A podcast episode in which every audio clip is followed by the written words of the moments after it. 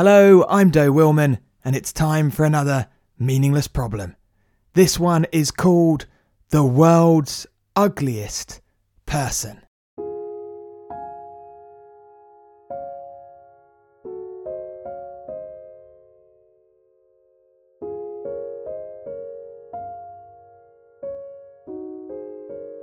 I was never much to look at, no. But I don't think ugly is a word anyone was particularly inclined to use. I had a forgettable face, you could say. Have we met before? I got that one quite a lot. Perhaps I reminded people of other faces they'd forgotten. Rob, on the other hand, had a face you could never forget. We've been friends since school. A psychologist might tell you I've kept him around purely to boost my own self esteem. Well, as soon as this app came out, I knew he'd go for it. I can hardly blame him. The pair of us had been holdouts on the AR revolution. We'd rejected the glasses and the contact lenses and the microchips. We'd wanted to see the world as it is grey skies and chipped paint. We didn't need to see messages pop up in our peripheral vision, or weather forecasts when we looked to the sky, or subtitles whenever someone was speaking in French or Scouse. We'd get some funny looks from time to time, yes, the two old fogies with their smartphones, but we weren't alone. Before the Fitter app came out, a good 15% of the population was still AR resistant. But as soon as it launched, well, I knew I'd lose Rob and probably 99 of the 15%, which, as it turned out, was a vast underestimate. And I thought about it, course I did. But no, I wasn't going to crack. And now, I get far more than funny looks, let me tell you. I get people gasping, shuddering, the other day, I'm fairly sure a woman fainted at the sight of me. When I turned up for my table just now, the waiters made a point of putting me right at the back of the restaurant, and at least two of my fellow diners used their menus to cover their eyes.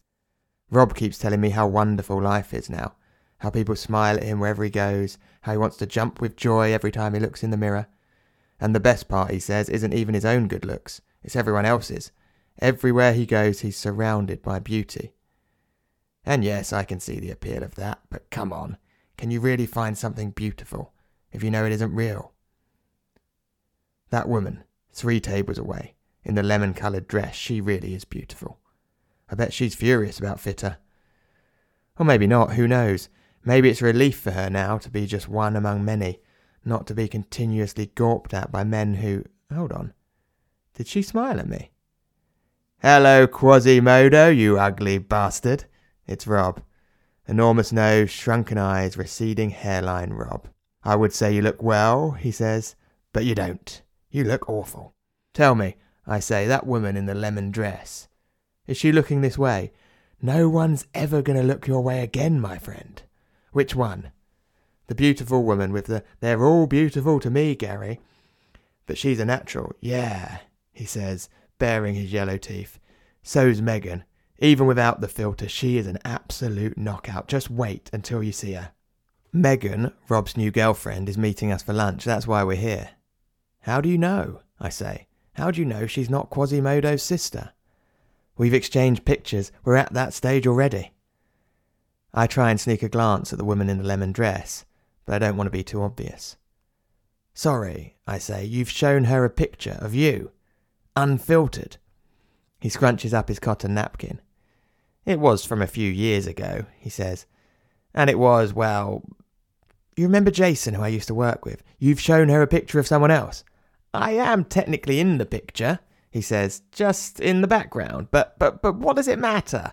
Megan said she's never turning the app off as long as she lives. This this face, this is who I am now. I'm still looking at the same abrasive face I've always seen, but I must admit, Rob does look visibly happier these days. From his jacket pocket, he pulls out a picture of what must be Megan. She's not a patch on the woman in the lemon dress, but yeah, she is a stunner.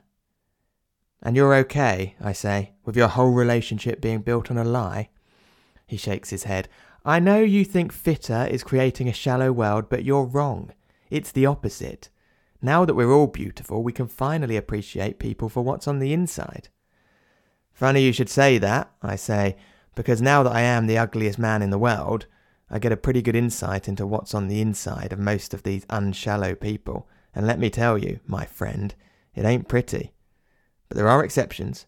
And that woman over there in the lemon dress, she's not looking at you, Gary. Aha! Here's Megan now. He's right. She's not. But she did earlier. She caught my eye and she smiled. And even if she was just being polite, that's a damn sight better than what most people. Oh, hold on. Oh, God. I feel a chill and a dark shadow looming over me. Gary, says Rob, I'd like you to meet Megan. I look up, and there, staring down at me in horror, is, without question, the ugliest woman I've ever seen in my life. She is, I mean, ugly doesn't even cover it. She's breathtakingly hideous. She's. It feels like the air around us has wilted. And you can tell from the look on her appalling face that Rob didn't warn her I was an unfiltered. I'm certain if she'd known, there is no way she'd have agreed to meet me. I know, says Rob, some people do find Gary's appearance a bit alarming. Once we've ordered, Rob slips off to the loo. Lovely to meet you, Megan, I say, and she's almost in tears. Please don't tell him. I beg you, please don't tell him. I've never had a boyfriend before. He's so lovely, and I don't want to. Oh, God, oh, God. Oh, Megan, I say. I can't bear to see you upset. I do mean that. The way she's contorting her misshapen features, I really don't think I'll be able to bear it for much longer. Just, look, tell me, why are you showing him a picture of someone else? I am technically in the picture, she says, just very, very far in the background. I laugh. I smile. I feel a warm buzz. It's not funny, she says.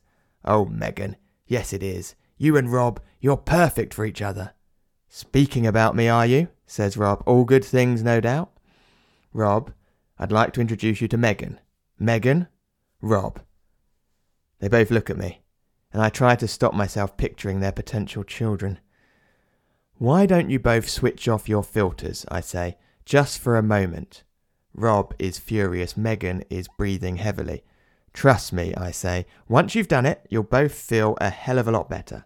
Look, you're sitting here staring across at the beautiful face of your beloved, each concerned that your true appearance would have them running a mile.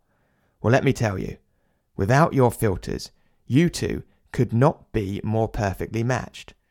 You're both a solid 3 out of 10. I am being very generous there. Not only that, but you've both decided to show each other pictures of other people, which, well, you know, it's weird, but it's you're weird in the same way. The pair of you are perfect for each other. Rob sinks back in his chair. He can't look at her. The picture you showed me. That's not you. I've been dreaming about that man in your picture, says Megan. I am in the picture, says Rob. Just in the background, says Megan. Me too. Really? Yeah. They both laugh and touch their hands across the table. You see, I say, perfect. Yeah, says Rob, but I still don't know if this is a good idea. Go on, I say, you'll be relieved, trust me. On the count of three, says Megan. Rob nods. Three, two, one. From my perspective, nothing changes. These two aesthetically challenged individuals carry on exactly as they were. Only they do look slightly as though they've just been told their entire family has been killed, and if they stop smiling, they'll be next. Should we put the filters back on? says Megan. Yeah, says Rob. Good idea. The food arrives. I ask the waiter for some black pepper. He nods without looking at me, returns without looking at me, and without looking at me, grinds some pepper onto the napkin beside my dinner plate. Enough, sir? Perfect, I say. Rob and Megan are staring at their food, unable to eat, unable to speak. I ask Megan where she grew up, but she doesn't hear me. I start telling an anecdote about Rob's school days, but I don't think he hears me either. Looking over my shoulder, I catch eyes once again with the woman in the lemon dress. She's definitely looking at me. She sees me in my unfiltered state, the ugliest man in the world, and she doesn't turn away. So I do. Gotta play it cool, right? Your mushroom risotto, I say to Megan. It looks delicious. She forces a smile, nods, puts a spoon to her mouth, and gags. I can't do this, says Rob. I'm so sorry, Megan, but I, I can't do it. It's okay, she says. I can't do it either. It, it, it's nothing to do with your true appearance, he says. She nods. No, nor me. I, just think we've been drifting apart recently. Yes, exactly. They say their goodbyes and they both leave separately. I try to apologise to Rob, but he's not having it. I suppose I'll be picking up the bill too. I look again over my shoulder, and again the woman in the lemon dress, this beautiful creature, she's looking at me. I raise my hand and wave.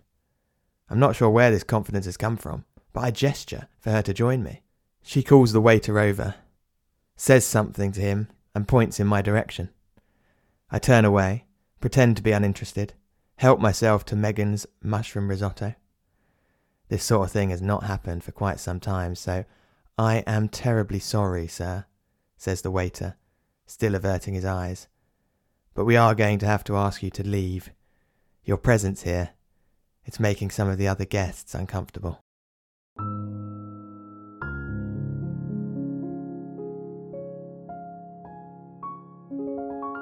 That was The World's Ugliest Person.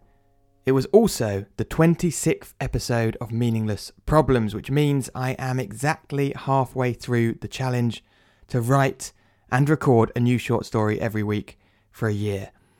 When I started this challenge, it was only my friends and family who were listening, but that is no longer the case. In fact, pretty much all of my friends and family have stopped listening. But on the plus side, they've been more than adequately replaced with over 1,000 listeners a month from all around the world. And as someone who has always longed to replace his friends and family, this is fantastic news. If you've listened to the early episodes, you'll know I set a target of 1,000 subscribers and then subsequently discovered that it's impossible to track subscribers. But based on those download figures, I think I'm around 60 to 70% of the way there, which means at the halfway mark, we can certainly still do it. And if we do, a group of friends or former friends will donate £1,000 to Alzheimer's Research UK. So if you're not subscribed, please click that follow button now and if you feel so inclined, please do spread the word to your friends and family, who I hope will make far more loyal listeners than my own. One final point this podcast has attracted the interest of the global news and current affairs website Fair Observer, who are now publishing the stories each week on their own website. If you'd like to read this week's story, last week's story, or any of the future ones, you can do so at fairobserver.com. And if you have discovered this podcast via Fair Observer, well, welcome to the Meaningless Problems family. Just like my real family, only far more reliable. And to those of you who have been long standing now as members of that Meaningless Problems family, just thank you so much for listening, for coming back each week, and for spreading the word. It's really exciting um, to hear your comments that I've, I've, had via email and, and other means. Um, and uh, yeah, just just uh, carry on keeping in touch and um, and and keep listening. And I will see all of you here next week. Thank you all very very much.